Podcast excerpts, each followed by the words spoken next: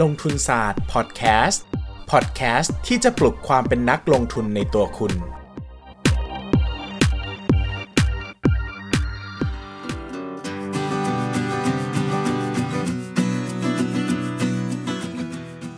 สวัสดีครับ ยินดีต้อนรับทุกคนเข้าสู่รายการลงทุนศาสตร์พอดแคสต์รายการที่จะชวนทุกคนมาพัฒนาความรู้ด้านการเงินและการลงทุนไปด้วยกัน วันนี้นะครับตามที่เคยได้บอกไว้ว่าเราจะชวนทุกคนมาคุยกันในเรื่องของหุ้นค้าปลีกนะครับหัวข้อวันนี้ก็คือหุ้นค้าปลีกยังน่าลงทุนอยู่ไหม จะถูกดิสรับหรือเปล่านะครับ วันนี้ก็เราจะเล่ายาวๆ เรื่องเกี่ยวกับมุมมองของผมต่อหุ้นค้าปลีกทั้งในประเทศไทยและทั้งโลกเลยนะครับ กระแส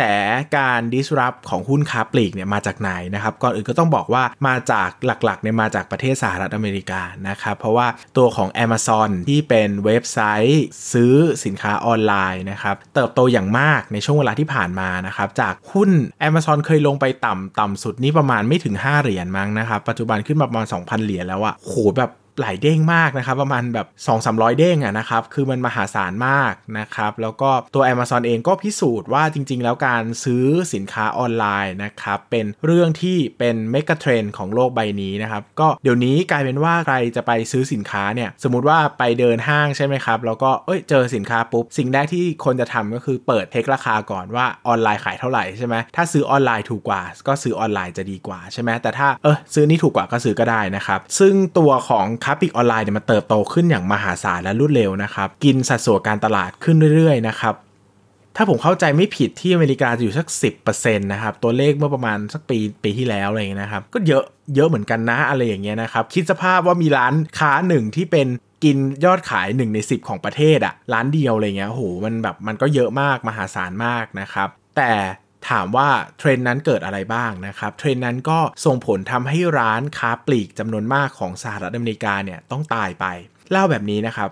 สหรัฐอเมริกาเป็นประเทศที่ใหญ่มากนะครับแล้วก็ด้วยความที่ใหญ่ของประเทศเนี่ยแล้วก็บ้านเรือนของเขาเนี่ยมักจะอยู่ห่างๆกัน ดังนั้นใครที่อยู่ในประเทศไทยนะครับโดยเฉพาะกรุงเทพกับปริมณฑลเนี่ยจะนึกภาพไม่ออก เพราะว่ากรุงเทพกับปริมณฑลเนี่ยมันอัดแน่นมากนะครับก็เหมือนหัวเมืองใหญ่ ๆ ตามอเมริกาใช่ไหมครับแต่ถ้า ถ้าเป็นเมืองทั่วๆไปของอเมริกาเนี่ยประเทศเนี่ยคือประเทศอเมริกาเนี่ยเป็นประเทศที่มีเขาเรียกว่าอะไรอะ่ะมี ภัยพิบัติทางธรรมชาติบ่อย พวกเฮอริเคนพวกพายุอะไรพวกนี้นะครับเขาก็จะไม่นิยมสร้างบ้านสูงๆนะครับไม่นิยมคอนโดไม่มีอะไรคือเขาจะไม่ค่อยมีอะไรพวกนี้นะครับเพราะว่ามันก็จะไม่ค่อยปลอดภัย เขาก็จะบ้านสร้างบ้านเตี้ยๆก็อารมณ์เหมือนประเทศไทยประเทศไทยตามต่างจังหวัดนะครับก็จะเป็นบ้านเตี้ยๆแล้วก็จะอยู่ห่างๆกันนะครับเขาก็จะมีปลูกแบบมีสวนมีอะไรพวกนี้นะครับมีพื้นที่ส่วนตัวค่อนข้างเยอะ ก็ไปดูตามหนัง Stephen King เลยนะครับไปดูตามแบบตามหนังที่เป็นหนังแบบ horror หน่อยตามต่างจังหวัดจะเป็น feeling นั้นนะครับจะมีรั้วมีสวนของตัวเองอะไรอย่างเงี้ยมันจะห่างกันหน่อยดังนั้นเวลาคนอเมริกาเนี่ยเขาช้อปปิ้งนะครับเขาก็จะไม่ได้ไปอารมณ์เหมือนไทยที่จะไปเซ็นทรัลหรือไปเดอะมอลล์ที่มันจะเป็นห้างใหญ่ ๆ ที่มีทุกอย่างอยู่ในที่เดียว นะครับเพราะว่าเขาก็จะเป็นส่วนใหญ่ร้านค้าของเขาเนี่ยจะเป็นร้านแยกไปเลยเฉพาะทางนะครับ เช่น ร้านนี้เป็นร้านหนังสือ ร้านนี้เป็น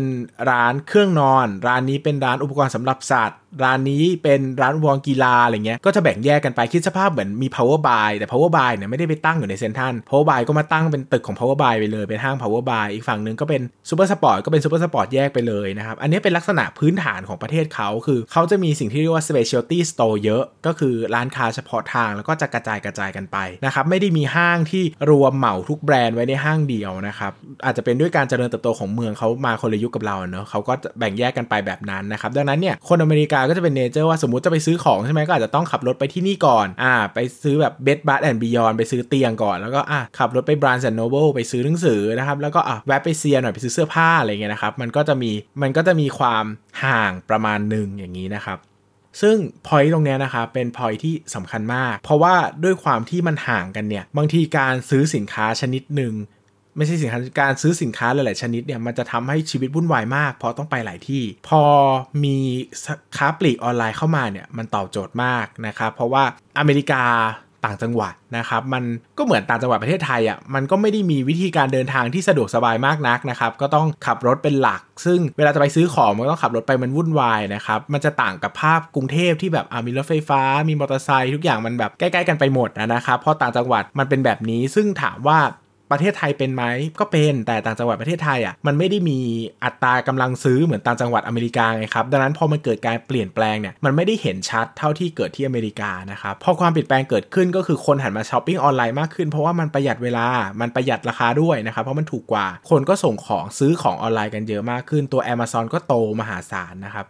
สิ่งที่เกิดขึ้นก็คือคนไม่ไปร้าน physical store แล้วนะครับ เพราะว่ามันเสียเวลามันวุ่นวายนะครับ บางทีไปอยากได้ของชิ้นนี้ก็ไม่มีอีก แต่ถ้าออนไลน์ก็คือเช็คสต็อกได้เลย แล้วก็สั่งได้เลยอย่างเงี้ยนะครับ มันก็กลายเป็นว่าตัวของร้านค้านั่นเองนะครับ ก็หลาย ๆ ร้านก็ตายไปนะครับ อย่างเซียสนะครับที่เป็นร้าน เซียสเนี่ยก็เป็นอารมณ์คล้ายๆโรบินสันคล้ายเซ็นทรัลนะครับ แต่ต้องอธิบายอย่างนี้ว่ามันไม่ได้เหมือนซะทีเดียวคืออย่างเซ็นทรัลเนี่ยมันจะต้องมีโซนที่เป็น department store ใช่ไหมครับ เหมือนที่เราเดินไปในเซ็นทรัลอะเราก็จะเจอส่วนที่เป็นร้านอาหาร ร้านกาแฟ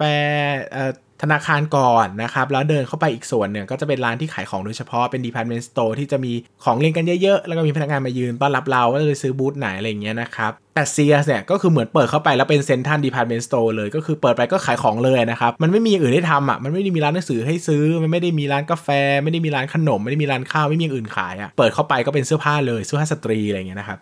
ก็ค่อยๆแย่ลงนะครับ ซึ่งมันก็เกี่ยวข้องกับหลายอย่างด้วย คือมันไม่ได้มาจากเทรนด์อย่างเดียว มันมาจากการบริหารงานต่างๆ ของตัวบริษัทเองด้วยนะครับ แต่ก็ทำให้ CS เนี่ย สุดท้ายก็ต้องปิดตัวไปนะครับ แล้วก็ยังมีอีกหลายห้างนะครับ ถ้าจะไม่ผิดมีเอ่อ Forever 21 something ประมาณนี้ครับ ก็ปิดไปแล้วนะครับ หรือว่าอย่าง Barnes & Noble นะครับ ก็ ก็น่าจะเหลือไม่กี่สาขานะครับ ถ้าจะไม่ผิด Barnes Barnes & Noble เนี่ยก็เป็นร้านหนังสือ ซึ่งก็เป็นร้านหนังสือชื่อดังอะอารมณ์เหมือนถ้าเป็นอยู่ที่ไทยก็สักประมาณแบบ C1 อะไรเงี้ยครับ แต่ก่อนก็ยิ่งใหญ่มาก แล้วเขาก็ต้องมีเป็นสโตร์ตั้งแยกๆกันอะไรเงี้ยนะครับ การมาของ Amazon เนี่ยมันส่งผล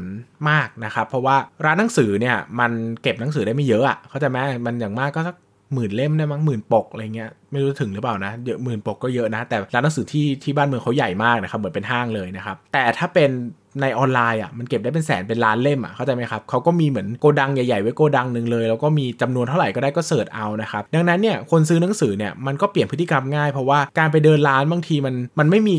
ปุ่มให้จิ้มค้นหาใช่ไหมบางทีอยากอ่านหนังสือการตลาดอยู่ไหนอะมันมีการตลาดกี่ร้อยเล่มใช่ไหมแต่เปิดออนไลน์มันมีให้เลือกการตลาดแบบนี้แบบนี้มันก็สะดวกกว่า รวมไปถึงนวัตกรรมของอีบุ๊กด้วยนะครับที่ ตัว Amazon เนี่ยเขาก็พัฒนา Kindle มาทำให้อีบุ๊กมันรุ่งเรืองมาก เพราะว่ามันสะดวกมาก แล้วก็ทุกหนังสือทุกเล่มเดี๋ยวนี้ก็มีในอีบุ๊กหมดอะทุกคนก็เหมือนมีหนังสือเล่มเดียวแล้วก็โหลดอะไรก็ได้มันก็ดีกว่าไปซื้อรายเล่มใช่ไหมครับเทรนด์ของคนอ่านหนังสือเล่มก็ลดต่ำลงไปอีกนะครับร้าน Barnes Noble เนี่ยก็ย่ำแย่ลงไปเรื่อยๆนะครับภาพลักษณ์เหล่านี้ก็สืบทอดมาถึงที่ไทยนะครับแล้วก็ตั้งคำถามว่าเฮ้ยร้านค้าปลีกมันถูกดิสรับหรือเปล่านะ ต่อไปคนจะไม่ออกไปร้านจะไม่ออกไปช้อปปิ้งแล้วหรือเปล่านะครับ คนจะอยู่แต่บ้านแล้วก็กดจิ้มมือถือสั่งของออนไลน์อย่างเดียวหรือเปล่านะครับ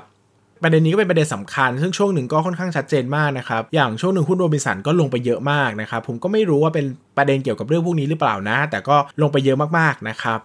คำตอบอย่างนี้นะครับก็คือผมว่ามันไม่มีอะไรที่ absolute ที่แท้จริงอะ่ะมันไม่ได้ว่าโหควรจะซื้อออนไลน์ร้อยเปอร์เซ็นต์หรือว่าจะซื้อห้างร้อยเปอร์เซ็นต์ผมว่ามันก็ต้องควบคู่กัน คิดสภาพเราอะนะครับ ทุกวันนี้เราก็ซื้อทุกอย่างได้ในมือถือใช่ไหมแต่เราไปห้างไหมเราก็ไปห้างนะครับ มันก็มีประสบการณ์บางอย่างที่มันไม่สามารถหาซื้อได้ที่อื่นนะครับ คือคนอเมริกาเนี่ย เขาไปห้างเพื่อไปซื้อของอะ่ะเพราะว่าห้างมันมีแต่ของอะ่ะมันไม่มีอย่างอื่นให้ทำนะครับแต่คนไทยไปห้างไปทำอะไรครับไปเดินเล่นนะครับไปเดินเล่นไปกินขนมบางทีก็ไม่ได้ซื้อของหรอกนะครับก็ไปเดินเล่นคนไปห้างเซ็นทรัลอะเดินเข้าไปในเซ็นทรัล department store จริงๆกี่คนอะผมว่าแบบเอาไม่ถึงครึ่งอะเต็มที่แล้วก็ไปกินข้าวไปธนาคารไป แบบไปแบบผ่อนคลายนะครับ ส่วนหนึ่งก็เพราะว่าบ้านเราเป็นเมืองร้อนด้วยนะครับ การเข้าห้างไปเดินเล่นก็เพลินดีนะครับ แต่อเมริกามันเดินทางไกลบางทีเขาก็รู้สึกว่าไปแล้วมันก็ต้องซื้อของอย่างเดียวมันไม่มีพักผ่อนหย่อนใจให้ทำนะครับ อันนี้ก็เป็นจุดเด่นหนึ่งที่ประเทศไทยได้เปรียบ เพราะว่าห้างร้านของไทยส่วนใหญ่เนี่ยมันมีความเป็นประสบการณ์ผสมอยู่ด้วยนะครับ ดังนั้นเนี่ยถ้าพูดถึงภาพรวมของห้างจริงๆเนี่ยผมไม่ค่อยห่วงกังวลนะครับ เพราะว่าผมคิดว่ามันยังมีจุดขายหลายอย่างที่ออนไลน์ให้ไม่ได้อะใช่ไหมครับ เราไม่สามารถไปเดินเลือกหนังสือเดินคุยกับเพื่อน เดินจับลองสินค้าอะไรพวกนี้ออนไลน์ก็ให้เราไม่ได้นะครับ แต่สิ่งที่ผมคิดว่าส่งผลแน่ๆนะครับก็คือส่วนของ ส่วนของร้านขายที่เป็นร้านขายสินค้า pure ๆอะคือเน้นขายสินค้าอย่างใดอย่างหนึ่งอะนะครับอันนี้เมื่อกี้พูดถึงศูนย์การค้าเนอะที่ให้เช่าพื้นที่ใช่ไหมครับแต่ร้านบางอย่างอะมันก็ออนไลน์มันก็ทดแทนได้จริง ๆ นะอะไรอย่างเงี้ยนะครับยกตัวอย่างเช่นอันนี้ผมไม่ได้ก็ไม่ได้ก็ต้อง disclaimer ก่อนว่าเป็นการยกตัวอย่างนะครับอย่างร้านใน in C1 B2S อย่างเงี้ยนะครับก็ได้รับผลกระทบเยอะนะครับ1 ก็มาจากเทรนด์ออนไลน์ด้วย 2 ก็มาจากเทรนด์ที่คนอ่านหนังสือน้อยลงด้วยนะครับคนหันไปอ่านอีบุ๊กมากขึ้น หรือว่าเจอสื่อออนไลน์โซเชียลมีเดียเงี้ยคนก็หันไปอ่านโซเชียลมีเดียมากขึ้นก็ไม่อ่านหนังสือแล้วนะครับซึ่งอันเนี้ยเทรนด์ผู้บริโภคกับมีผลเยอะกว่ากว่าเทรนด์ออนไลน์แต่ผมก็จะบอกอย่างนี้นะครับว่าทุกที่ปรับตัวหมด เพราะว่ามันพอมันทุกคนรู้ว่าอะไรจะเป็นจุดตายตัวเองอะทุกคนก็หันมาปรับตัวหมดเดี๋ยวนี้ถามว่าสั่งหนังสือออนไลน์สั่งจากเว็บไหนครับ ก็สั่งจากเว็บ C1 ใน In B2S คิโนคุนิยะประมาณเนี้ยก็วนๆอยู่แถวนี้ก็คือสุดท้ายแล้วเราก็สั่งหนังสือออนไลน์จากร้านหนังสือที่เป็น physical store อยู่ดีนะครับดังนั้นมันไม่ใช่เป็นการ disrupt สมบูรณ์แบบที่แต่ก่อนซื้อ Barnes Noble แล้วก็หันไปซื้อ Amazon นะครับมันก็ยังมีความคาบเกี่ยวกันอยู่ที่ร้านออฟไลน์เก่าๆก็ยังผันตัวมาเป็นออนไลน์ได้บ้างนะครับคราวนี้นะครับก็ต้องเล่าอีกมุมหนึ่งด้วยนะครับที่หลายคนไม่ค่อยพูดถึงก็คือ ร้านค้าปลีกที่ดีอะ ของอเมริกาก็มีนะ ไม่ใช่ตายหมดนะครับ ร้านที่ยังกำไรโตก็มีอยู่จริงๆนะครับกลุ่มที่ยังกำไรโตนะครับ ผมแบ่งได้หลายกลุ่มแบบนี้นะครับ กลุ่มแรกนะครับก็คือกลุ่มที่เป็นอุปกรณ์ก่อสร้างนะครับสินค้าขนาดใหญ่นะครับเช่นแบบ Home Depot นะครับที่คล้ายๆกับ Home Pro ประเทศไทยอย่างเงี้ยนะครับเป็นขายอุปกรณ์ก่อสร้างขายเครื่องใช้ไฟฟ้าอย่างเงี้ยครับคนก็จะมีความรู้สึกว่า เออ พวกนี้มันต้องไปดูหน้างานนะครับ เพราะว่า 1 มันแพงด้วยใช่ไหมครับสก็คือมันบางทีมันก็ขนส่งลำบากใช่ไหมครับ การจะให้มันส่งที่บ้านเนี่ยบางทีมันลำบากไปดูเองนะครับ ไปดูเองไปเลือกสินค้าเอง และอีกอย่างหนึ่งที่สำคัญก็คือ ร้านพวกนี้นะครับ พวกร้านที่เป็นร้านค้าปลีกอุปกรณ์ ไฟฟ้า อุปกรณ์ก่อสร้างเนี่ยเขามักจะมี service ให้ด้วย ก็คือหมายถึงว่าซื้ออนุซื้อผู้ซื้อโต๊ะเอาเขาเขาก็มาติดตั้งให้อะไรอย่างเงี้ยนะครับ ซึ่งอันนี้สำคัญมากนะ เพราะว่า ค่าแรงงานของอเมริกาเนี่ยแพงมากนะครับ ถ้าเราไม่ใช่คนที่เป็นแบบนายช่างแต่กำเนิดอะไรเงี้ย บางทีซื้อมาเองทำไม่เป็นกลายเป็นว่าเอาเสียน้อยเสียมากเสียน้อยเสียยากเสียมากเสียง่าย เพราะว่าประหยัดเงินค่าของลดไปได้หน่อยหนึ่งแต่ต้องไปจ้างช่างมาต่อมันก็ไม่คุ้มดังนั้นเนี่ยส่วนใหญ่แล้วถ้าเป็นของชิ้นใหญ่ๆ เช่นอุปกรณ์ก่อสร้าง เครื่องใช้ไฟฟ้าขนาดใหญ่เนี่ยคนก็ยังนิยมไปซื้ออยู่ เพราะว่ามันได้ service มันได้การประกันมันได้การดูสินค้าจริงๆอะเราลองคิดเหมือนเรานั่งซื้อแบบตู้เย็นอยู่ที่บ้าน 10 รุ่นอะ มันเปิดดูข้างในไม่ได้ มันลองทดสอบไม่ได้ใช่ไหมมันไม่เหมือนหนังสือที่ซื้อที่ไหนก็เหมือนกันเปรียบเทียบกันง่ายนะครับ ดังนั้นเนี่ยกลุ่มแรกที่ยังอยู่รอดก็คือกลุ่มพวกฮาร์ดแวร์อุปกรณ์ก่อสร้าง อุปกรณ์ตกแต่งบ้านนะครับกลุ่มที่ 2 ก็ยังที่ยังอยู่รอดก็คือกลุ่มขายของราคาถูกนะครับ เช่นที่รู้จักดังๆเลยจะชื่อ Costco นะครับ Costco เนี่ยเป็นร้านขายของโคตรถูกนะครับอารมณ์แบบแมคโครแต่โคตรถูกกว่าแมคโครนะครับ Costco เนี่ยใช้หลักการง่ายๆเลยว่า ซื้อสินค้าอะไรมาก็บวกกอ s โปรฟิตมาจินสักไม่เกิน 15% 10-15%ดังนั้นของทุกอย่างในร้านมันจะถูกแบบไม่มีเหตุผลเลยอะไม่ว่าของนั้นมันจะมี image ว่าเป็นของที่แพง เช่นอาหารเสริม เช่นไวน์อย่างเงี้ยเรือแคนูเงี้ยที่ปกติเขาต้องบวกกำไร 40-50%อะก็บวก 10%ดังนั้นของมันจะถูกแบบไม่มีเหตุผลมากนะครับอาหารเสริมเนี่ยขายดีมาก เพราะว่าไปตามร้านขายยาไปตามอะไรพวกเนี้ยเขาบวกเพิ่มอีกทีแบบ 2 เท่าจากราคาทุนใช่ไหมแต่ถ้าเป็นร้านพวกนี้บวก 10%คนก็ไปแห่กันซื้อนะครับวายเนี่ยขายดีมาก ไม่ว่าวายจะเป็นผู้ดีมาจากไหนก็บวกแค่ 10%นะครับ มันประหยัดมาก แล้วคอสโคเนี่ยก็เน้นขายสมาชิกด้วยนะครับ เหมือนที่แต่ก่อนถ้าผมเข้าใจไม่ผิดแมคโครก็เคยทำนะครับก็คือแบบสมัครสมาชิกถึงจะได้ลดราคา แล้วคนที่เข้าไปก็เป็นสมาชิกเท่านั้นนะครับดังนั้นเนี่ยมันก็จะมีค่า รายได้จากเงินสมาชิกมาด้วยนะครับ ก็จะเป็นรายได้ก้อนใหญ่เลยที่หลายคนสมัครสมาชิกไปปีหนึ่งก็แพงนะ แต่รู้สึกว่าได้ซื้อของถูก แต่กลับไปกลับมาแล้วเนี่ยมันก็อ้าวพอบวกกลับเข้ามาแล้วราคาของก็มันก็แพงขึ้นเพราะว่ามีค่าสมาชิกด้วยประมาณนั้น Costco ก็เป็นอีกหุ้นหนึ่งที่ยัง PE ยืนได้สูงมากนะครับ30 กว่าเท่า แล้วก็ยังเห็นการเติบโตของกำไรอยู่นะครับ กลุ่มที่3นะครับก็เป็นกลุ่มที่ไม่ได้ขายแต่ ของแต่ขายประสบการณ์ด้วยนะครับไม่ได้ขายแต่ของแต่ขายประสบการณ์ด้วยเช่นอะไรนะครับ ตัวอย่างที่ผมต้องยกถึงเลยนะครับ แล้วก็น่าจะเป็นตัวอย่างที่น่าเห็นภาพชัดที่สุดก็คือหุ้นที่ชื่อว่า Alta Beauty นะครับ Alta Beauty เนี่ยเป็นหุ้นค้าปลีกเครื่องสำอางในประเทศสหรัฐอเมริกานะครับ ครอง Market Share อันดับหนึ่งของอเมริกาเลยนะครับ จุดสำคัญของ Alta Beauty เนี่ยคือเขาไม่ได้ขายแต่เครื่องสำอางครับ เพราะว่าถ้าไปที่ร้านเนี่ยเขาจะมีบริการเอ่อสระสระใดด้วย สะสะไดเซตประมาณนี้คือคือไม่ได้ตัดจริงจังนะก็คือโอเคไปสะไดบางคนไปแบบจะออกงานอะไรเงี้ยนะครับแล้วก็ต้องอธิบายว่าต่างประเทศเนี่ยเวลาไปร้านทำผมเนี่ยมันวุ่นวายมากเลยนะ เพราะว่าต้องจองก่อนล่วงหน้า มันไม่เหมือนไทยที่ walk in แล้วก็อ๋อสระผมให้พี่หน่อยมันไม่มีนะครับต้องจองคิวล่วงหน้าดังนั้นเนี่ยบางทีเนี่ยมันก็เป็นอะไรที่วุ่นวายนะครับจะไปตัดผมทีก็ต้องจองคิวก่อนในขณะที่ Ulta Beauty เนี่ยง่ายเพราะว่าเข้า walk in เข้าไปก็สระผมอะไรได้นะครับก็ง่าย ๆ พอได้อยู่ก็เป็นอีกประสบการณ์หนึ่งสำคัญที่ที่ออนไลน์ให้ไม่ได้นะครับเพราะว่าไม่สามารถเอามืองอกออกมาจากเครื่องแล้วก็มาสระผมให้เราได้นะครับ ดังนั้นเนี่ยอันนี้ก็เป็นอีกประเด็นหนึ่งสำคัญที่เฮ้ยเราขาย service อะไรอยู่หรือเปล่าที่จะทำให้ลูกค้าเนี่ยติดใจแล้วต้องมาหาเรา คล้ายๆกับไทยที่ศูนย์การค้าเราไม่ได้ขายของอย่างเดียวอะเราเป็นที่พักผ่อนหย่อนใจเดินเล่นกินข้าว อะไรอย่างนี้ด้วยนะครับ มันก็ให้ภาพอีกแบบหนึ่งที่ตัวออนไลน์ให้ไม่ได้นะครับ สุดท้ายนะครับก็คือร้านออนไลน์ที่ขายสินค้าถูกมากๆ ถูกมากๆจนไม่คุ้มค่าส่งอะ่ะเข้าใจปะคือหมายถึงว่าเวลาเราจะซื้อออนไลน์เนี่ยมันจะมีค่าส่งด้วยใช่ไหมครับ ซึ่งค่าส่งเนี่ยมันจะคุ้มเมื่อเราซื้อของก้อนใหญ่ขนาดหนึ่ง เช่นเราซื้อ iPhone อย่างเงี้ยใช่ไหมไอโฟนเครื่องละ 30,000 ค่าส่ง 50 บาท มันก็คุ้มที่จะสั่งใช่ไหมครับ หรือว่าซื้อของได้ชิ้นละของพวกของในห้างเงี้ยนะครับพันสองพันเงี้ยค่าส่ง 50 เอ้ยก็ไม่แพงนะ มันก็คุ้ม แต่ของบางอย่างอะ่ะมันส่งแล้วมันไม่คุ้มอะนะครับยกตัวอย่างเช่น ร้านสะดวกซื้ออย่างเงี้ยนะครับซื้อน้ำขวดหนึ่งอะ 20 บาท ค่าส่ง 50 บาทนะใครจะไปซื้อใช่ไหมอย่างหนึ่งทุกวันนี้บ้านเราก็มี Grab มี Line Man มีอะไรเงี้ยนะครับหลายแห่งเนี่ยก็สั่งให้เขาไปซื้อของให้เซเว่นได้ที่เซเว่นให้ได้ แต่ถึงจนแล้วจนแล้วมันก็ไม่ค่อยมีใครสั่งอะ่ะ เพราะว่ามันค่าส่งมันแพงกว่าค่าของอะ่ะครับ มันไม่คุ้มอะ่ะนะหรือว่าไอ้กลุ่มหนึ่งที่เห็นได้ชัดก็คือพวกของขายของจิปาถะถูกๆ ที่อเมริกาก็จะมีร้านชื่อประมาณ Dollar Tree อ่าประมาณเนี้ย5ดอลลาร์อะไรประมาณเนี้ยครับ ก็คือจะขายของดอลลาร์เดียวประมาณเนี้ย 1ดอลลาร์2ดอลลาร์อารมณ์คล้ายๆ Daiso ขายของ 60 บาทอะไรเงี้ยครับคนก็จะไปช้อปปิ้งซื้อของแบบของนู่นนี่นะซื้อของกระจุกกระจิกเข้าบ้านนะครับซื้อของแบบของทำเทศกาลของตกแต่งอะไรเงี้ยครับซึ่ง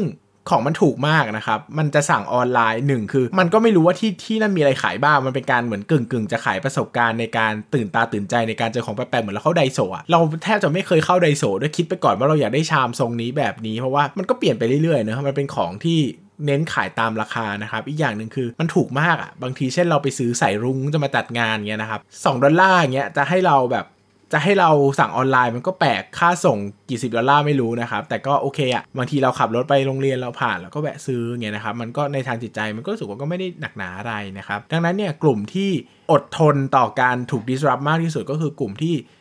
1 ก็คือเป็นสินค้าขนาดใหญ่ต้องการ service นะครับสองก็คือเป็นกลุ่มสินค้าที่ยังต้องการบริการ นะครับสามคือกลุ่มสินค้าที่ราคาถูกไปเลยนะครับถูกมากๆไปเลยนะครับสี่ก็คือกลุ่มสินอีกกลุ่มหนึ่งที่ผมไม่ได้พูดถึงก็คือกลุ่มที่เป็นสินค้าที่แพงมากๆไปเลยนะครับเช่นอย่างจะซื้อนาฬิกา Patek เองนะครับซื้อ Louis Vuitton เนี้ยเราก็ไม่น่าสั่งออนไลน์นะใช่ไหมประสบกงประสบการณ์ในการซื้อของมันไม่ได้นะครับถ้าถูกมากแพงมากเนี่ยคนก็มักจะไปซื้อเองมากกว่า แต่ถ้าเป็นของราคากลางๆอะไรเงี้ยนะครับพวกซื้อได้ตามห้างสรรพสินค้าพวกเนี้ยอันนี้ก็เสี่ยงโดยเฉพาะอย่างยิ่งของที่มันทดแทนกันได้แบบทดแทนกันได้ง่ายๆ อย่างพวกของอิเล็กทรอนิกส์เงี้ยซื้อซัมซุง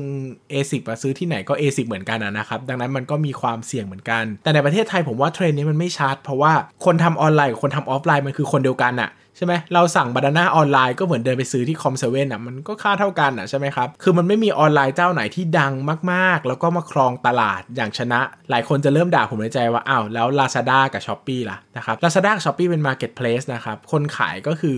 คนด้วยกันได้แหละ ก็คือ ประชาชนด้วยกันได้แหละนะครับ ดังนั้นเรื่องของความน่าเชื่อถืออะไรพวกนี้ผมว่ามันคนละระดับกัน ถามว่ามีผลไหมเอาโอเค มันก็มีแน่ๆนะครับ แต่มันก็ไม่ได้ครองมาเก็ตยิ่งใหญ่เท่ากับ Amazon ที่มันเหมือนเป็นห้างออนไลน์ของตัวเองจริง ๆ นะครับ อันนี้ก็เป็นมุมมองของผมที่มีต่อเรื่องของหุ้นค้าปลีกนะครับก็สรุปนะครับผมว่าค้าปลีกก็ลงทุนได้นั่นแหละนะอาจจะไม่ได้ดีเท่าเก่าแต่มันก็ ก็ไม่ได้แย่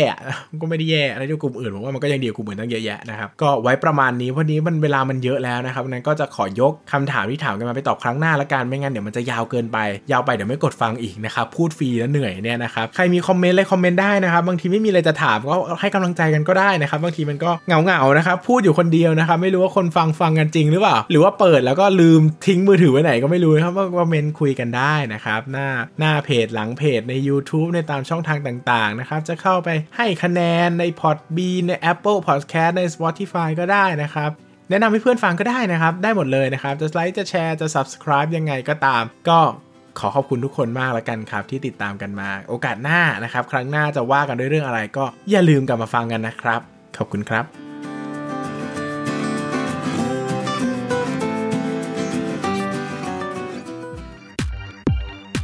อย่าลืมกดติดตามลงทุนศาสตร์ในช่องทางพอดแคสต์เพลเยอร์ที่คุณใช้ แล้วกลับมาปลุกความเป็นนักลงทุนกันใหม่ในลงทุนศาสตร์พอดแคสต์